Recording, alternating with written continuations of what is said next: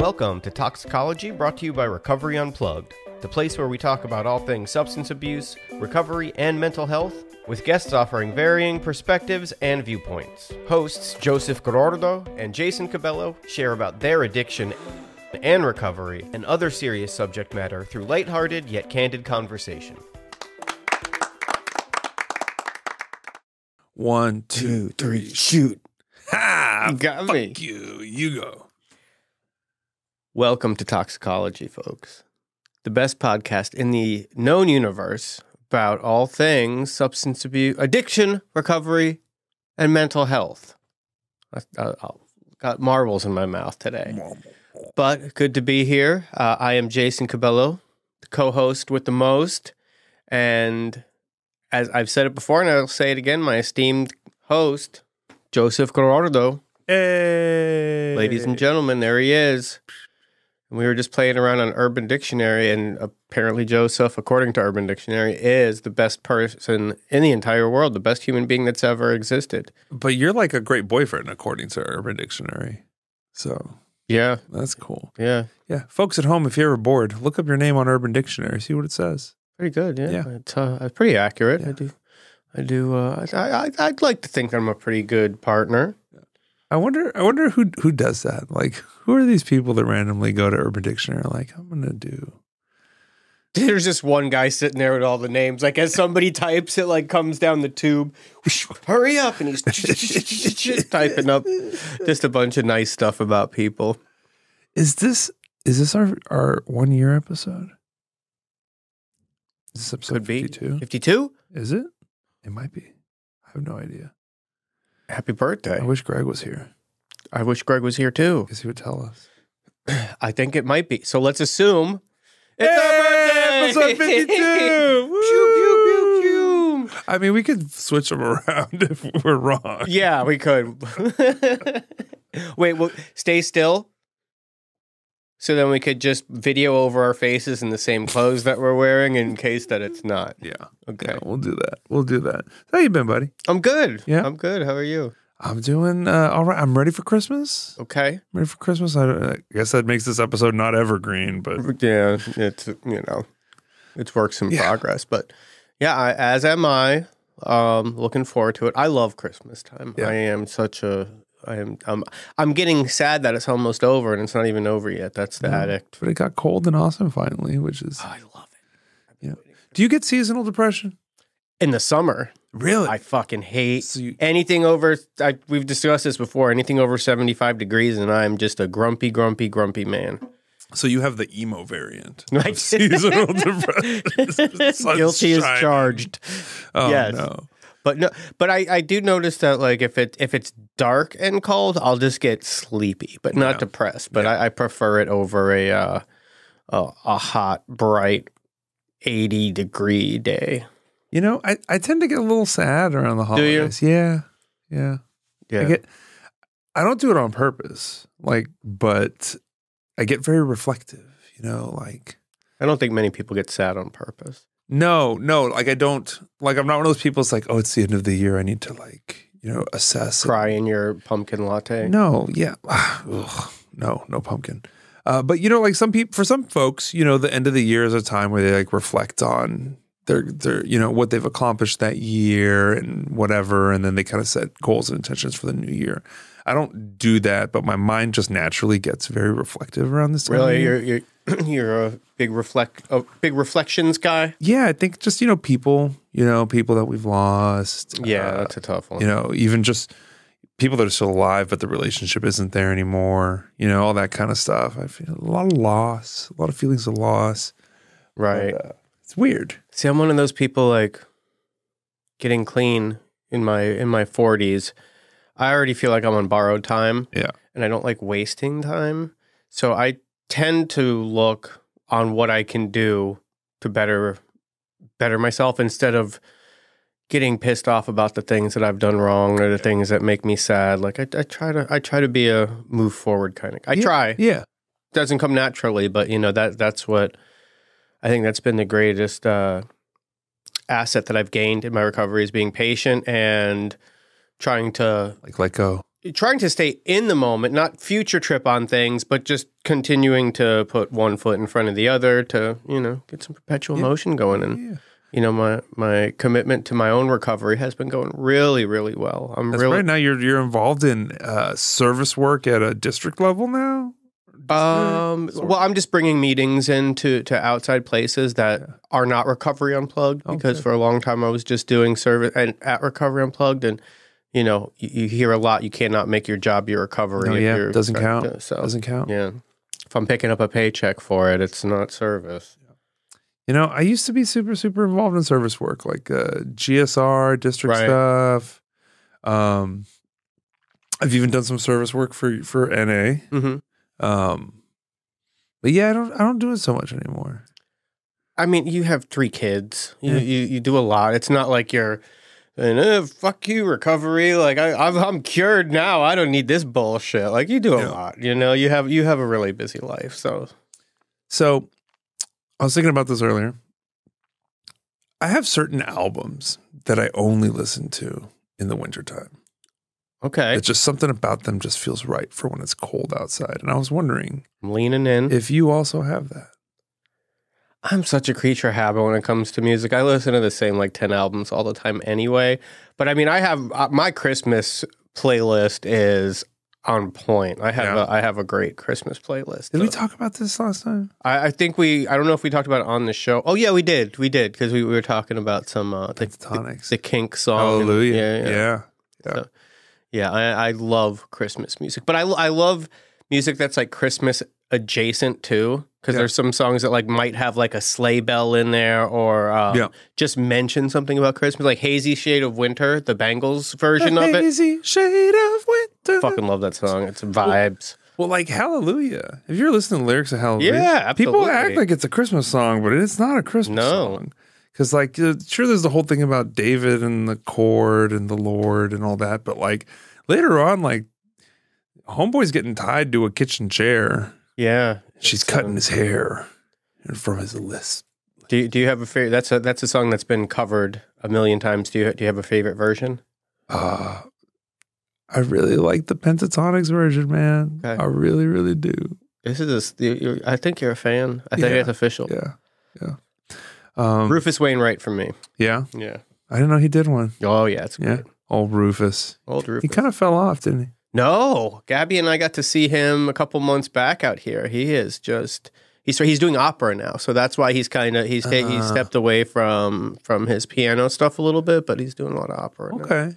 Okay. Right on. Yeah. So, uh, Speaking of opera, speaking of opera, our guest today, world renowned opera singer. No, no, you know what? I'm actually going to do. Urban Let's see what Urban Dictionary has to say about our guest today. Our guest is the duck overlord. He can perform mind control on ducks of all kinds. Here's his name used in a sentence Look, it's Ben with his army of ducks again. um, so, our guest today is a, is a gentleman uh, who goes by the name of Benjamin Irwin. He is the clinical manager at Recovery Unplugged's residential location here in Austin, Texas. He's a good dude in recovery, solid uh, face tat collection, and uh, has uh, and got sober really, really young. nice. Yeah, he was actually 16 weeks old. when he- I'm just kidding. Uh, but, ladies and gentlemen, please give a warm Talksicology round of applause to Mr. Ben Irwin. Yay.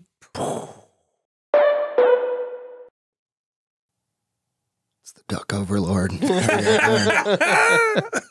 that goes great. Ah, so, Ben, welcome to the show. Thanks for coming out. yeah, of course. Yeah. Thank you. Yeah, yeah, yeah. We uh, we're excited to have you. How's uh, Recovery Unplugged Austin being run right now? If the, both the two two guys are just Brandon there holding shit No, down? we take the uh, the most senior client, whoever's whoever's been to treatment the most of any treatment group. They know the most about treatment, and we put them in charge. Hmm disclaimer: Joseph does not know what he's talking No, about I'm right now. I'm just kidding. Just total disclaimer. Um, but Ben, Ben, we were just talking about about Houston. hmm Um, and Jason looked at me and said, "Save it for the podcast." I was like, "Okay, fine." Nice. Oh, okay. Stealing the Yeah. thunder here, and then Yeah. So, I mean, I was talking about how I met a, a lovely couple this weekend that was from Houston, and I, I inquired as to what type of ex Houstonians they are. Because there's two categories, right? You know, uh, one group of Houston folks is they, they love Houston. They had to leave for whatever reason, but they love it and the passion, and they have Houston in their blood. And the other group thinks Houston is is the armpit of Texas and don't ever want to go back. So, so you were starting to tell us about about which category you fall into, Ben. Right. Yeah. And and I love Houston. I have some interesting Houston based tattoos that I'll never get rid of. And uh, and yeah, I mean it's where I grew up, born and raised. I love everything about the culture there, um, the diversity of Houston, everything. Um, especially Houston rap. Yeah, yeah. uh, and uh, but yeah, I mean it's where it's where I got clean. You know, I have a lot of love for Houston, but obviously since it w- is where I got clean, you know, there's a lot of trauma in Houston for Yeah. sure. And so I think it was just time to like end my chapter there, you know, and start something new. I had been in the same recovery community for over a decade. Oh, right. wow, yeah. So yeah. Yeah. It gets stale, I guess. Absolutely. and you're not too far from home still. So No, it's super easy. I mean, I'll, I'll go there for 24 hours, you know, Right. if I need to. Yeah. Right. So, Houston's, uh, you know, I think I also have some trauma in Houston because when I was uh, 17 or 18, I, I had a bone tumor that apparently was rare enough Mhm. that the folks at MD Anderson were willing to do it for free, cut it off for free so that they could study it. Yeah, you didn't know this. No, I didn't. new information. Mhm. Um, and so like that was like my first real experience with Houston, aside from visiting every now and then. You know, was like I'm in a hospital and they're cutting open my leg. And Mhm. and they kept the tumor. Mhm. They kept the tumor and they sent me home with a big old bottle of Vicodin. Nice. Do you still have access to that tumor? Like, can you go and do you know? Do you, did they ever send you any like updates? Like, here's what happened. to No. it," or they just took it. And They just it's like, took it. They own it I now. just took it. Yeah. They cloned little baby Josephs running all around Oh Houston. man, that would be rough. That'd be. But so so Ben, Houston, born and raised. Houston Yeah. born and raised. Yeah. 1995. Yeah, Um, so you're twenty seven. 27. Oh, yeah, man. November. Um, yep. My, my folks, they were raised in like Illinois, the Midwest. Oh, really? And not cool parts. Thought I detected a little Midwest accent there. Yeah, I'm sure it's there. above a Houston accent. Mhm. Yeah. Yeah, I'm sure it's there still, but yeah, my my folks were born and raised up there. I lived there for a couple years when I was, you know, four to seven or something Yeah, yeah. like that. But other than that, it's Houston. hmm Um, and uh, yeah, when I was about 15, 16, that's a big part of my story actually is like my family moved away. Uh-huh. Like my mom, brother, and sister all moved to Illinois. And um, yeah, I was there with my dad for a while. So so parents split up. Yeah. So Yeah. wh- what was your home life like before that? You know, with good home life. You know, you said brother and sister, so a couple siblings. Like what? Yeah, yeah. I'm the oldest of three. Um, my little brother's 10 years younger than me, so quite a bit. Okay. A big difference there. Um, and my little sister's four, three and a half, four years younger than me. Um, but yeah, I mean, we weren't, I mean, we were, I guess, middle class, like, so nothing crazy there, but, um, I don't know, there really isn't middle class, like upper, lower class, and then Yeah. rich, Yeah, right? yeah. so um, that's kind of how we grew up. Uh, I guess we, you know, my family kind of got trapped in like the housing market thing in like 2008, Uh huh. you know? So we were definitely like, we definitely felt like, at least as kids, we had more money than we thought we did. Or, Yeah. you know, we thought we had more money than we actually did. Mhm. Um, and didn't really start seeing like the cracks of that until I was older. Um, but yeah, my childhood was was pretty good. I mean, there were definitely like things that I had to deal with later, but it was one of those things where I didn't really understand that they were things I was going to have to deal with until later. You know, what what part of Houston were you in? Because Houston's humongous. If no, if somebody's never been there before, from Mm-hmm. the east side to the west side of Houston is like Hour and like, forty five yeah. minutes. Yeah. Right. Yeah. You can't get anywhere quick. Um, I grew up in what is Cypress now. I guess I don't think it was like, I guess it was Cypress, Cypress, you know, Northwest Houston. So, So, uh, what kind of kid were you? Were you a good? 'cause, You know, because we talk a lot about you know the ism before the alcohol. You know, and and I was kind of a shitty kid before the drugs. You know, Jason Still a shitty kid. still a shitty kid. You know, so like, what about you? I mean, what what what kind of child were you coming up? Yeah, Ah, real shitty. Yeah. yeah. I mean, so I was one of those kids. I think you see that a lot of this. I mean, I worked with adolescents for a long time and um you see a lot of this with with adolescents. I was like in gifted and talented programs when I was like in elementary school, right? I have a theory that that's just where they put the shitty kids to just like kind of keep them. happens. Yeah, yeah. like oh, he's um, shitty because he's not being challenged. Uh, right, right. Yeah, He's yeah. bored. He's smart, but He's just setting fires, but he's bored. I was in GT also, and Jason was actually in the uh, emotionally, Emotionally handicapped in the 80s. That's what they would call what they were in. Because I was oh. one of those kids too. I, in like fourth in fourth grade, I was reading at a high school level. Yep. Mm-hmm. Could not, still can't do math for shit. So I was like gifted in some parts, and then I would get into like fights and stuff like that, or just I would just not listen. I would just not do work, and that's the, emotionally handicapped is what they called me. yeah. No damage done there. So you were a GT kid. I was. Uh, yeah, I mean, you, you know, he doesn't apply himself, but he's so smart, you know, and so that's that was the monologue that I heard all the time. Would was you that, do the thing where like you were failing all your classes, but every time the standardized tests rolled around, you aced them?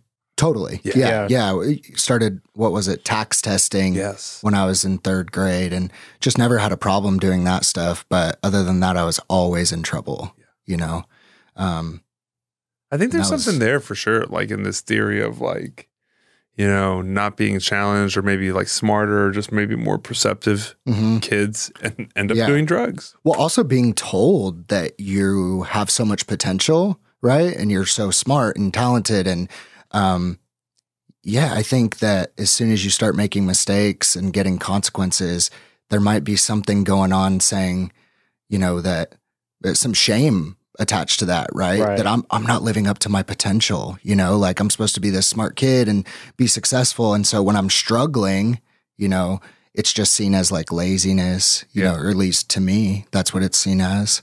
So I think there's something to that for sure. I, I talk about that a lot too when, when I if I take a meeting into like rehabs or whatever, or talk to mm-hmm. people who are just like newcomers, just getting clean and sober. It's like when I was even I mean I got clean at 42 and I thought that having when people told me that I had had a when people told me that I had potential, I thought it was a compliment. And then after I did some work on myself, I'm like, oh, that was not a compliment at all. Telling me that I have potential, but I They're just telling you that you're wasting your exactly. So so smart kid, uh, didn't want to do his work. no. Okay. So when uh when did alcohol and drugs start to enter the picture? So yeah, my parents weren't real drinkers, right? But we always had alcohol in the, you know, the garage fridge. Yeah. You know, that just has drinks in it. We always had alcohol in there. So it was just like stealing real crap beer, you know, Miller Lite or whatever. Um, and stockpiling it slowly in my closet. So it was warm also. Um, loved it. Uh, and that started really young. Um, sixth grade was the first time. So, however old you are in sixth grade, 12 or something. Yeah. Um, and then weed came a little bit later in junior high. And, and do you remember like I like I, I started drinking and, and sneaking some weed pretty young as well. Mhm. And you know, for me, I remember feeling very awkward and out of place and insecure and noticing very quickly that like the alcohol and drugs handled that Mhm. for me. Was there any kind of impulse behind or was it just kind of simple curiosity like I'm gonna steal some beer because Yeah, I think, I think some of it was just like, this seems cool, right? Like a lot of that. Definitely smoking weed was not something that was cool, you know, like uh, all of my friends in junior high were very judgmental of me smoking weed. Um, expressing concern, which is like strange for like a 13 year old, Yeah. you know, like we're really worried about you. 13 year olds don't care about shit. No, but you know, what are you doing? I'm I'm telling them at 13, 14 years old well, this is all I'm doing. I'm not going to touch anything else, you know. But they were already talking to me like I was a dope fiend. Your your circle of friends are pretty advanced though. Like, They were, they're like, yeah. They're like sitting you down and stuff. Right. And I was like, y'all PE and saying like we're really worried about you, man. We think Yeah. you might have a problem. So I found new friends, Yeah. you know, that would enable that for sure, you know. Um, but yeah, didn't really get in any trouble though in junior high. I got in a lot of trouble, just not for drugs. Yeah. Um, a lot of trouble. That's where the behavioral stuff cranked it up. You know, it wasn't just talking. It was like throwing desks at teachers Mm. and like being suspended for huge amounts of time and fighting and all that. That's where the anger really came in. And that's when I started to realize that smoking weed was like a way to just sedate all of those feelings. Yeah. So you had like some, like what do you think it was? Anger. Uh, Yeah, super angry, belligerent kid and drunk. Um, made all of that worse. Uh, that's how I got when I was when I was drunk from the beginning. Um, I think a lot of that was, um, it's kind of what I was taught. Um, you know, if my dad ever listens to this, I don't think he'd be offended if I said that. You know, he had a temper. You know, growing up, probably still does. Um, and I think that's just a learned thing. You know, that I had that like that was how you expressed emotion. Mhm. And then, of course, like through media and stuff like that, I mean, it was still for men, it was like that also. well, I think even even today, like it's still pretty. You know, the the the expectation from society, right, is is that men either be you can be angry or you can be happy, and those Mhm. are kind of the two acceptable emotions. hmm Um, and I don't know if you guys, you know, like I, I feel like I'm a pretty sensitive dude. Like I'm in touch with my emotions or whatever. But I do also find that sometimes, like even like the people in my life, like they want you to be vulnerable, but Mhm. sometimes not so much. You know Yeah, what I right. mean? I agree. Like, uh, like if you try to unpack some sadness, sometimes like society or you know. Uh, my wife, you know, other people in my life are like, don't know how to handle Mhm. that coming from a man. Especially because you're, at least from what I know of you, you're a pretty even keeled guy. Yeah. Doesn't seem like you, you you keep your emotions in check. Not in a bad way, not like you keep them suppressed, but you seem like you're pretty, you could handle tough situations. You could handle this. So when that breaks, it's like, Oh shit. yeah, like, I, do you have like a, a, a long fuse? And then when it's Yes. there, I, I could see that in you. Yeah. What about you? Yeah, um, I mean, it's something I had to work on, right? Right. And thankfully, I got into that work, you know, very young, you know, and it's something, it's progress. I mean, it's something that I have to work on all the time. There's still like triggers for me where my fuse is non existent. Um, but then for the most part, yeah, I can keep it. I'm also very good at compartmentalizing, which we have to get Ah, good yes. at in here. So, Yes. um, So yeah. at what point were you thinking like, man, my, my, my sixth grade friends might be right. I think I might have, uh, th- th- they might be onto something. I think I might have some issues here. uh, sometime in high school, you know, I think adolescents do this, but uh, I think anyone who, you know, starts using um, definitely addictively um, and develops some sort of substance use disorder, like we have that line that we draw in the sand that we'll never cross, you know, and for me, that was weed and alcohol. And then as soon as I got into high school, that line got pushed and pushed and pushed and pushed. And before I knew it, I got rid of the line, you know, and that You it was- snorted it. yeah, I snorted the line, um, and I just became a dumpster, you know, for dope. Like, you know, and that's not a specific drug; it's just all encompassing. Whatever right you there. got. Yeah, it was whatever you gave me, you know. And so DOC is always a tough question for me. Um, alcohol and weed was always there, so that's my go-to. But um, I would give, you know, take whatever you gave me, and I wouldn't ask what it is. And so when when you got to that, like when you're as your boundaries that you set for yourself continue to change and change, like did that come with like kind of like some some negative self talk of like, oh man, like this is fucking dumb, like I'm getting worse, you know, this is bad, or or was it just like you went with it and it felt good, it was just who you are, and you were just changed? Because I used to tell myself I just changed my mind a lot. hmm Yeah, I any negative self-talk got deleted by drugs, you know?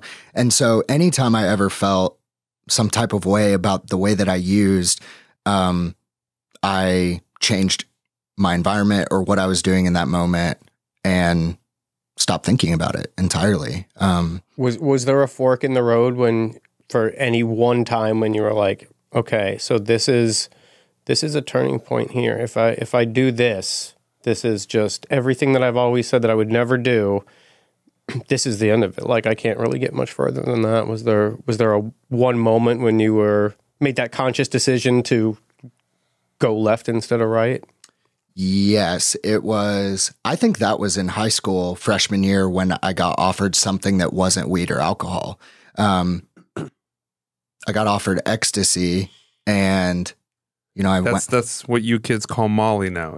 Oh yeah, we didn't have that. That was yeah. Our stuff was laced with ibuprofen and stuff. um, but yeah, this guy was like, you know, had this bag full of colored pills, and I was just like, give it, give me, you Yes, know, please. and didn't. And that's something that's pretty common in my stories. There was there was not a second thought. Mhm. It was my first thought was I don't care, I want it, and didn't think about it again after that. And then thought about it later, like, why did I? What am I doing? You know. Right. Um, and yeah, I don't know. Um, to go back to your question a few ago, but um, was there a moment that I thought about the sixth grade friends? Um, yeah, I mean, there was several. The first time was when my parents split, um, or when they sat us down to tell us, right? We're splitting up. And I had this, you know, dream in my head of we all moved back to Illinois and I was able to like not have a drug dealer, not have the same friends, and I could start over. Yeah. I could be a new person. And I was thinking this at 15. And so I presented that idea to my family. Hey, what if we all move back to Illinois? We're close with family. Y'all are getting a divorce. Like, isn't that a great idea? And they thought, yeah, you're right. That is a good idea. Let's, let's do that. Um, and I tried it for a couple months. We went up there and um, I found drugs really fast. Yeah. You know, um, really fast. Where where in Illinois were you? Um, I was in the Quad Cities, so it's on the border of Illinois and Iowa. Okay. Um, and I was in a town called Moline, so not a cool part of Illinois. Um, Getting out there in the sticks. It's just and not the- Chicago. yeah. It's not exactly. Yeah. That's the cool part of Illinois, and everything else is not Chicago. like farmland. Yeah. So so at, at this point in time in your life, right? Like Illinois was almost like a little like like a perfect kind of idyllic Mhm. sort of setting where you were like, if we would just move to Illinois, hmm everything would be okay. Right. But but you had the the rare opportunity because most people have that Illinois place in their head to be like, Mm-hmm. if only I could just get myself here out of there. And you had that like Mm-hmm. come to fruition to be like in your family saying like, yeah, let's do this. Mm-hmm. And then you get there, and then how long until you find something there that uh, Um, so my grandpa was an alcoholic, so I started drinking a few days after I got there. Um, so I had, I think I had put together like four or five days. Um, my dad and I went up there early that summer, and then, yeah, I ended up going back.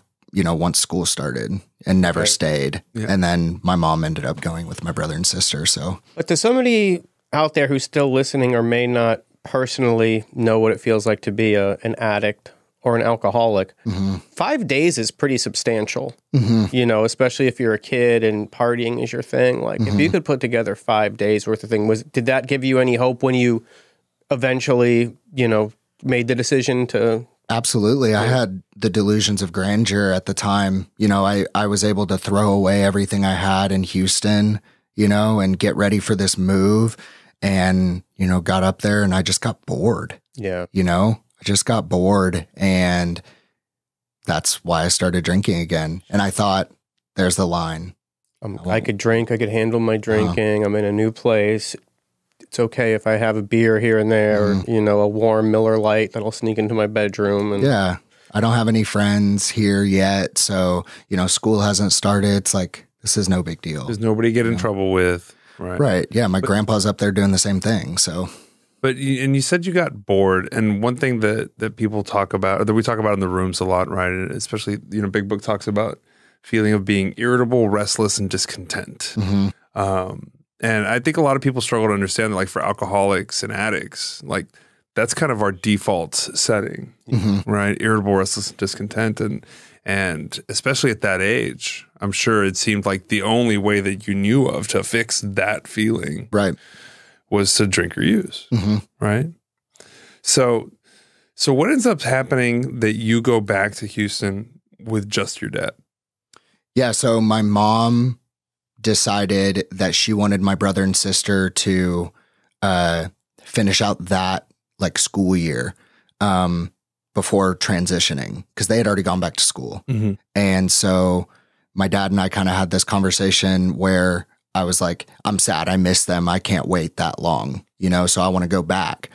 Um, and he just agreed, you know, so I went back with my mom and my dad eventually made his way back down. Mm-hmm. Um, and so, you know, I was just there until, you know, and the tentative plan was my mom's going to, you know, we're all going to leave in about a, a year or so. Yeah. And so then when when does things start to go when do you start to realize like, you know, this shit's going wrong, something needs to change, Mhm. like I can't keep living like this. When does that start to enter into your your mindset?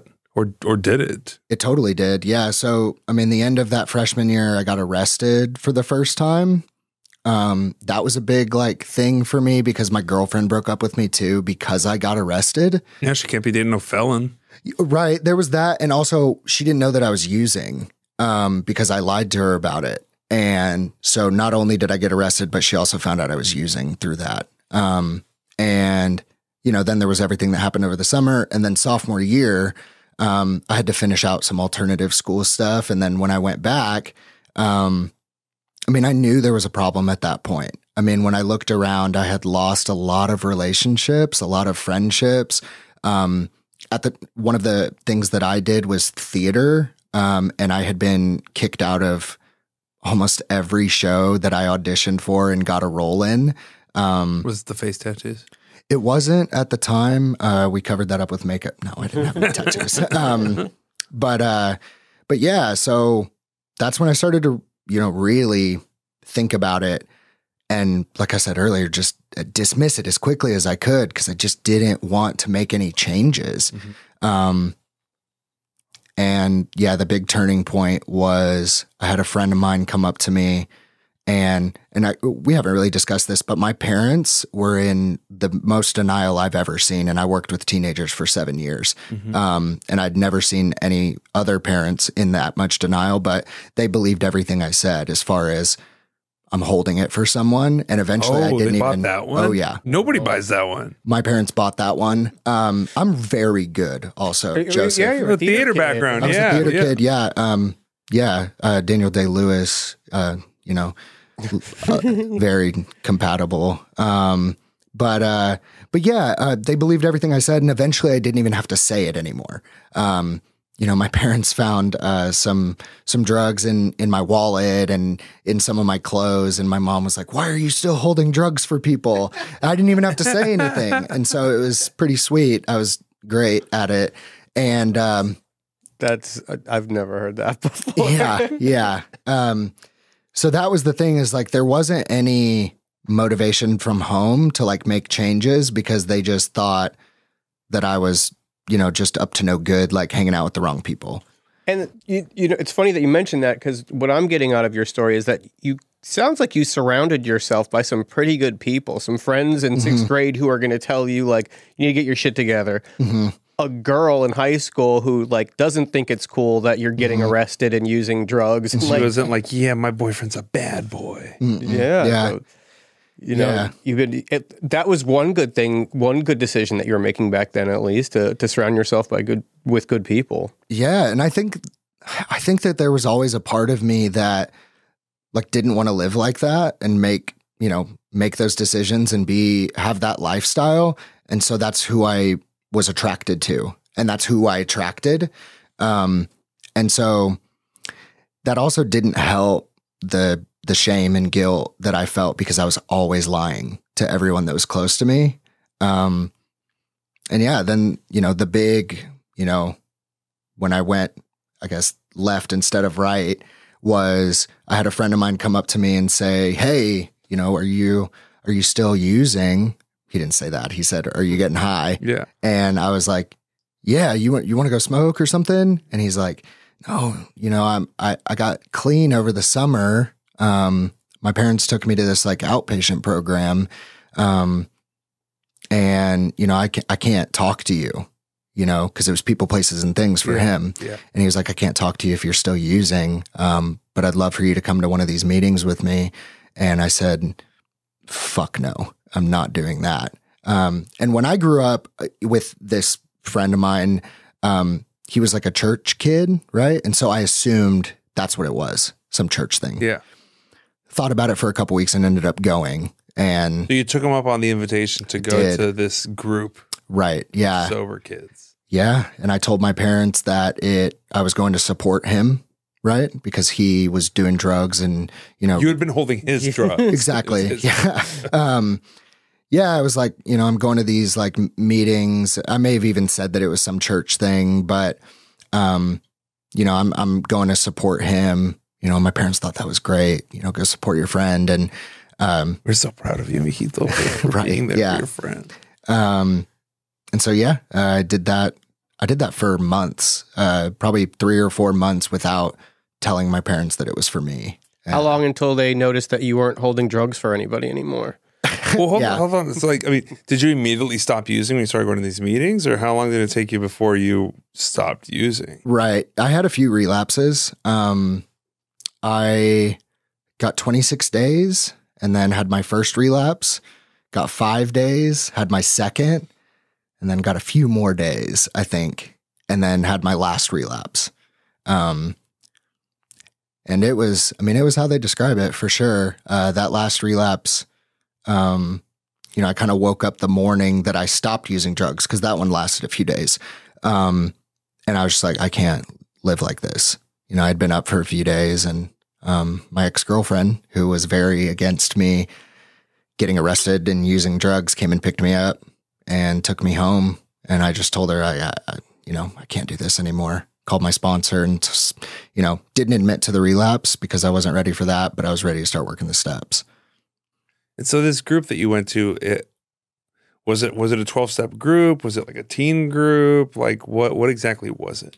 So in I mean they're they're all over at this point, but it was what's called an alternative peer group.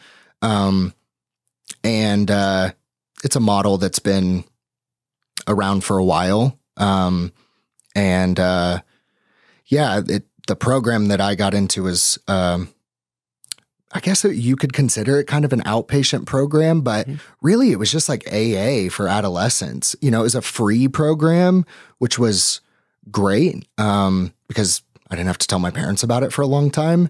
Um, but also, there was just not a ton of like rigidity to it. It was kind of here are the tools. If you want it, you can get it. If not, leave.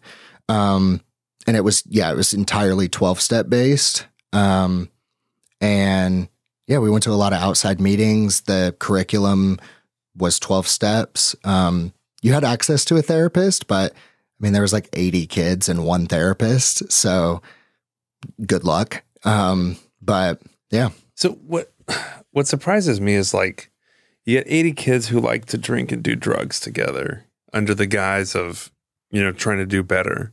Mhm. How do you not end up with just 80 kids trying to like do drugs together?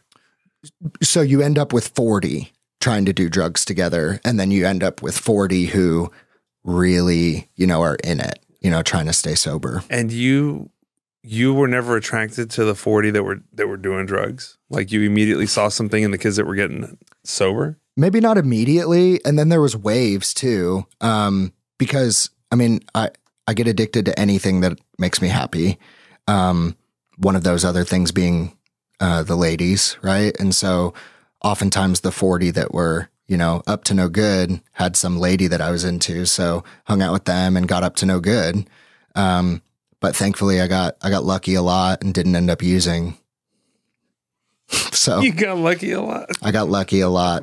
Oh, not around the ladies. I got lucky that I didn't use, but so yeah. So I have to assume that like the rest of your high school career probably looked a little different from from regular not regular kids from your average high school career being that you Yeah. got sober because you were 16 when you stopped, right? I did. Yeah. 16. So like how did that start to cuz I mean that's a rough patch of time, even when you're not getting high. Yeah. You know what I mean? Um, Yeah. what was that like for you? Yeah, I mean when I when I tell people my age or roughly my age, or guys, just anyone, um, because I don't have any perspective, you know, because I never experienced anything different. But yeah, my high school career was chaos. Um, even after getting clean, uh, and yeah, it looked a lot different. Um, for the rest of that sophomore year, I stayed in traditional high school. Um, and my behaviors were getting worse Mhm. as the after the drugs were removed because I hadn't replaced them with a ton of stuff yet. Um, yeah, so I was doing a lot of, I mean, crimes. You know, committing a lot You of crimes. crime? Yeah. Yeah, and nothing super like hurtful or harmful to people, but you know, fun felonies, I guess. a little Um, vandalism, a little shoplifting. Joyride. yeah, yeah, taking gasoline and like setting parking garages on fire. Yeah. They don't Yeah. burn down, right? It's concrete. Yeah. We're fine. Arson. Um, but you can spell your name. Uh, so stuff like that. But It's a good thing your name's short. Just Ben. mhm. Right? yeah, yeah, yeah. I mean, if it was long, it would you'd have to go fast. Uh, but yeah, so I did a lot of that that year. It was fun. I mean, it was the, some of the most fun I've ever had, which was the goal. I mean, it was like stay sober, and if you're doing that, do whatever you want. Um, and I don't know if that's you know the best or whatever. You know, I'm sure you could. Well, I think like, you know, when you're an adolescent, like that's that's the pitch, right? It's Mhm. like don't do drugs and everything else is cool, man. Mhm. Like, you know, as, a, as an adult, I don't think that's the, the right message necessarily. Mhm. Yeah, I mean, that was the toughest part being in it for me and also working in it was finding that balance between doing the work, taking it seriously, and trying to have fun because I mean that it's a pendulum that is one way or the other for a lot of people. Um and it doesn't work if you're too serious, but it also doesn't work, yeah, if you're having, you know, fun nonstop. Um and so yeah, that was a difficult thing for me to like strike a balance with. Um but yeah, I don't know. That that sophomore year was a lot of fun. Um and then my junior year got kind of tumultuous because that's when my mom left. Mhm. Um I got really depressed. My dad and I moved into our own apartment. Um uh some stuff that I had never really done started popping up, some self-harm stuff. Um I was never really like I never saw a psychiatrist or anything, and I I started doing that. Um, and yeah, um, just started causing a lot of problems. You know, behavioral stuff that was hurting people. Um, being very like selfish with my actions um, around relationships, friendships, anything, and uh, I had missed. I don't know, 50 days of school halfway through this, you know, that school year. Um, and the social worker at the school, not the guidance counselor who you never see, uh, but the social worker pulled me into her office and basically said, Your dad's going to get arrested for truancy, or you're going to go to a different school. Like you have to make a decision. And uh, he didn't know that I was missing all this school. Mhm. So It wasn't like today. Today, if your kid misses school, you get a text message. Right. Well, they had a phone number that I gave them, Oh, which was my home phone number that we didn't have anymore. That was on purpose, you know? well, Smart. What I really like about your story, though, is you know a lot of people think that like getting sober just means all of a sudden you're like Boy Scout, Girl Scout, you know, whatever, but just like you know a good, healthy, happy citizen, Mhm. and that's not necessarily the case. And Yeah, think you don't you don't have to stop setting parking lots on fire necessarily. No, but I'm just saying, you know, like uh, uh, it's okay to have struggles and new challenges that arise throughout recovery, Mhm. you know, and it's not just like, oh, I'm better now. Like, and I think a lot of the times when when I'm working with someone who's in early recovery, Mhm. you know, they'll be like 60 days sober and be like, I don't understand why I'm still like this. Mhm. It's like, um, so I, I think you sharing all that really helps to kind of normalize, like, you know, there's there's still stuff. Right. And there always will be, right? Like there's always going to be something that I can work on. And I mean, yeah, when I work with whether it's sponsees or just clients coming through treatment or whatever, it's like one thing at a time, you know, like let's not load up our plate with too much. Um, cause a lot of times we get clients like they get clean through detox or whatever. And then they want to quit smoking. They don't want to talk to women for 30 days. They, you know, want to go on a diet and start Paleo, exercising yeah. every day. Right. And it's just like, Eight Hey. days in, they have their life plan ahead of them and all these changes they need to make. And yeah. And know, on some- day nine, they get high. and then they know? figure out exactly what they have to do and then want to go home. Mhm. So, what have been some of your biggest challenges? You know, since I mean, you've been sober uh, eleven years now. 11 years. Wow. Yeah. 11 years you know so if it if it hasn't all been rainbows and unicorns you know what have been the the challenges i mean you s- obviously still had a lot of growing up to do you know Mhm. get your your prefrontal cortex to finish forming Mm-hmm. right Still like- getting there. no no you're, you're 27 you're good on the prefrontal You're- Yeah. We'll see. Yeah. but you know what have been some of those challenges uh, the first big one was family. Um, and yeah, I mean, it was managing me and my dad's relationship with just us and also dealing with any trauma that came out of my mom and brother and sister leaving. Um, resentment. There's a lot of that there. Um, and that, that was a huge challenge that took years to Yeah.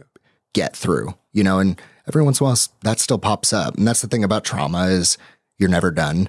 Um, and yeah, I think ju- you know, graduating high school was a big one because I went from being in this bubble, right? Because I transitioned into a sober high school um, after that social worker got involved. And, um, you know, I'm in this bubble where I'm either at a sober school or I'm at my little group after school. And then I graduate and I don't have either one of those things. And it's like, I don't have a home group in AA to go to. That was a huge challenge. Yeah. Um, I didn't go to meetings for a long time after that. Um, and then a lot of my friends started dying after high school um, because of that graduating and not having anything. A lot of them relapse. And yeah, um, like it's almost like because like when you graduate high school it's like okay pin in that we're done with the high school thing so Mhm. for some of them that kind of overlaid onto the recovery thing almost It's like, Totally. oh like i finished i graduated Right. And down in Houston, we've gotten a lot, I say we, but like that community has gotten a lot better at bridging that gap. Uh, but for a long time, there was no bridge. You know, it was like once you graduated, you had to figure it out. And yeah, um, you know, I had experienced one or two big death, you know, when I was in high school of someone that I knew in recovery, a t- another teenager.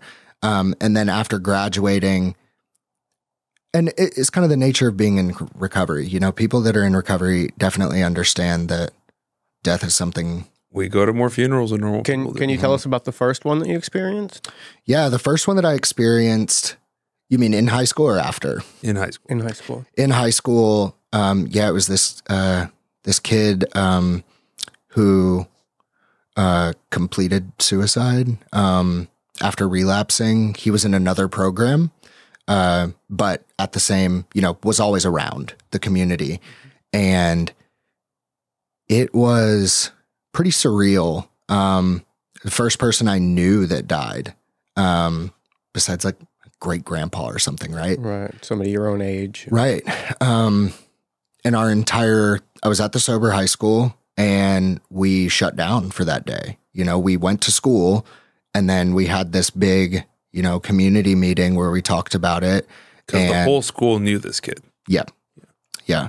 Except for, you know, a new kid or whatever. Right. But yeah, the whole school knew this kid. And, um, yeah, we just took care of each other that day. Um, and we didn't go to class. You know, the teachers came by and talked to us and stuff like that. And, uh, that kid, the group that he was in, a lot of them were given the opportunity to leave and go to like their satellite, um, which is where they have meetings and stuff. Um, and the rest of us, yeah, we just kind of hung out and took care of each other. And it was very surreal. Um, I wanted to feel a lot more than I was um, because everyone else was, you know? Um, you thought you weren't sad enough Totally. Yeah. Um, it was definitely a lesson in like grief, you know, and how we deal with it and how we just don't have any control over how we deal with it. Um, and the emotions that come with it. So yeah, I I didn't know that it was going to be something that I was going to have to experience a lot. Um, but yeah, I mean, I, at this point in my life, been to over 30 and that was after deciding three years ago that I was going to stop going. So I haven't been to one in three years. Um, and yeah, um, that was one of the biggest challenges. Um, it's also was a huge motivator for me moving to Austin. Uh, I just couldn't be in that community anymore because we knew it takes someone special, I think, to work in that community specifically, the adolescent recovery Oh, yeah. community. And we just, we know so many adolescents. We meet hundreds a year and develop these relationships. I mean, I've worked with kids for five years, you know, before, saw them graduate high school from start to finish. And yeah, it's, um, most humans aren't built for that. No. And I'm not, um, at least not long term. And that was a, yeah, probably one of the biggest challenges I've had to deal with in recovery. And it's not that it goes away now, but it's different for sure. So you've mentioned your your sober high school a couple times, and you Mm-hmm. know for for our listeners at home who aren't familiar with, maybe you've never even heard of a sober high school. Right, What yeah.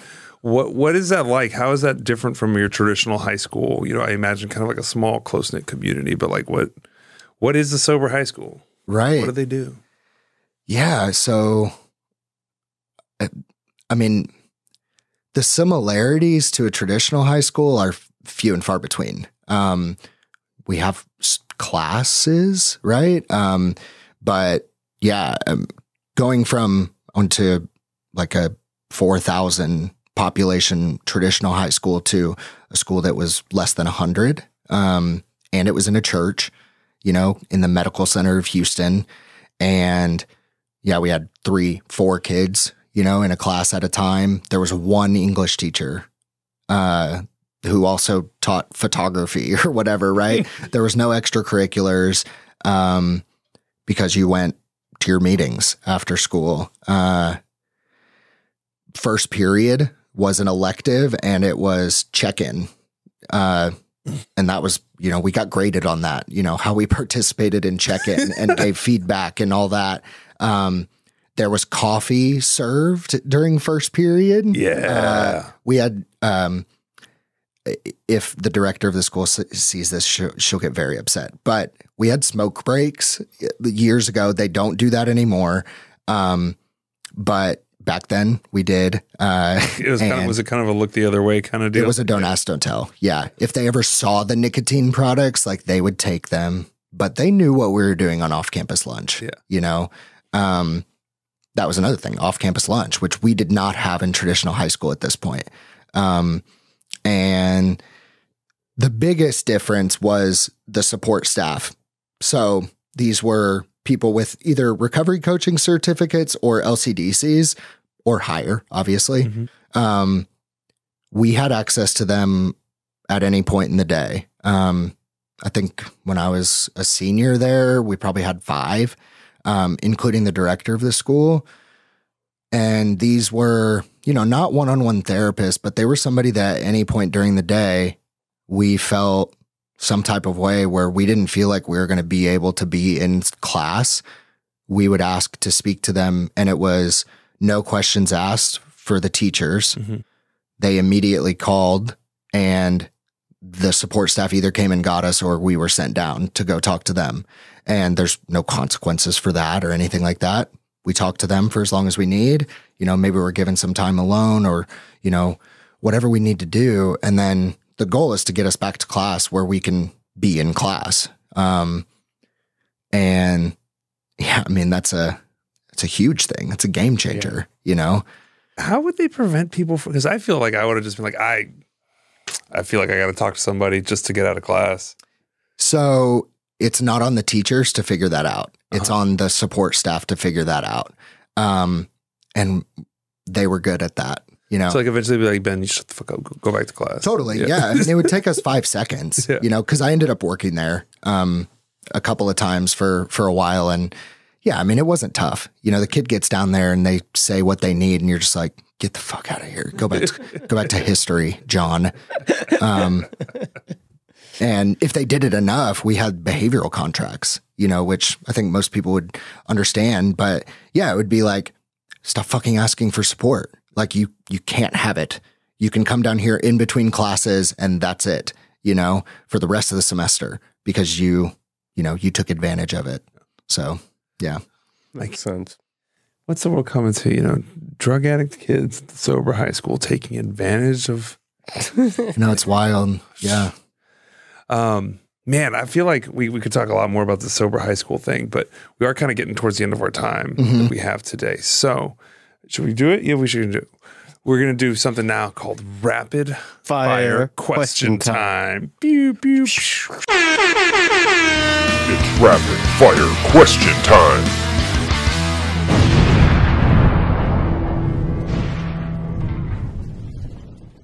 Uh, so real simple, Ben.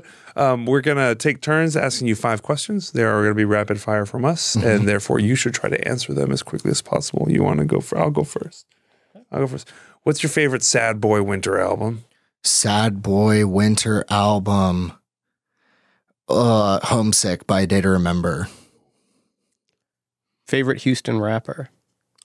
Oh, I hate that you asked that. Lil Flip Little flip. Yeah. Ooh, or J Dog just because he's so gangster still. And he's not dead. This is the way we ball. That's Lil Flip, right? Yeah, let's rock. go. yeah. um, all right. Ben and Jerry's comes to you and they say, Ben, we want to make a flavor for you, but the problem is you've only got five minutes to decide what goes in it and what the flavor is going to be called. Go. It's graham crackers, and that's it. Um, I want the ice cream to be graham cracker flavored with pieces of graham cracker in it, and it would be called Graham Central Station. The reason it's called that, there's an ice cream up north that's called that, and I don't think anyone would know that it was stolen from them. But there's no, you can't call it anything else. That's Fair. just That's too pretty good. yeah. Yeah. Graham, graham cracker ice cream with graham crackers in it. Okay. All Mhm. right. Graham crackers. Yeah. All right. Time travel vacation. You could go anywhere, anytime. Mhm. Where would it be and when? Past or future? Oh, past. Past. Okay.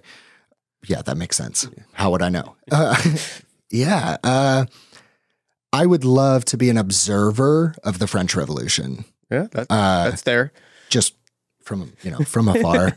From you a don't want to get in there and, you know, guillotine a couple aristocrats or anything? I mean, I would love to. Yeah. Yeah. Okay. Participant. Participant. Yeah. I heard they had a lot of cake back then. You can eat it. They did. Yeah. In this in the you know, chimneys. um, how many days sober do you have? Can I check? Nope. Uh, I don't know. c- probably close to fourteen thousand. I think. Wrong. Super wrong. For Super sure. wrong. Is I it? mean, unless there's a thousand days in a year. Yeah. What would it be? Oh, like Even then, it would only be like 11,000. It'd be like four thousand, something like that. Maybe. It's got to be. I don't know. But that's much closer than 14. Well, if there was three hundred days in a year times eleven, that's like thirty three hundred, right? yeah. So it's got to be around four thousand. This is definitely not the mathletic department. No. here. No, I went to a sober high school, so um, I didn't take calculus or anything. It wasn't offered. They just go over um, the, the metric system of weight. Like, no, not even metric system. No. The way we grams. yeah, the way we learned algebra two was craps. Yeah. They taught us how to play craps. I'm In not emotional kidding. handicap classes, they just gave us Connect Four. Have fun. Um, last but not least, Ben, you know, we, this is, uh, we like to give our guests one last opportunity to just kind of like say whatever you want.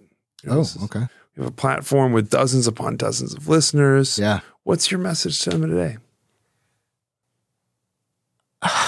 That's so tough. Um, being, you know, put on the spot. But I guess uh find community. That's my biggest thing. There's not enough emphasis on it. Everyone says go to meetings, work the steps, call your sponsor. No, find community, show up 15 minutes early, leave 15 minutes late, and you'll stay sober. You'll get it. Love it. I like that. That's I like really I think I think the world could use a little bit more community. Yeah, we Yeah. could. And for somebody who's seemingly really good at surrounding himself by good people. Oh, in that's the- right. so, Yeah, oof. bring that back Yeah. Around. like that. A lot of those Thank you. sixth graders are up to no good, by the way. Now Are they? Yeah. Oh, so oh boy. yeah, Man. Have you had the chance? Sorry to go back into it. Have you had the chance to turn it around and be like, "Listen, man, there's a couple of them who have reached out. Yeah, That's for help since then. There you is. tell them you tell them that Recovery Unplugged is ready to help We're in network with most major insurances with virtual I. IOP Yeah. options as well. Here's my Zoom ID. It's 150 an hour. or just go to a meeting 15 minutes early." You could do that. No, no, go to go to Recovery. Here's Ryan Okay, Spencer's number. Let's put Ryan Spencer's phone number on if There somebody go. says his name Lower one third. more time, he's going to walk through that door. That's true. Yeah, it's like um, Beetlejuice, Yeah. yeah, Yeah. or Candyman. Yeah. Candyman. Ryan Spencer.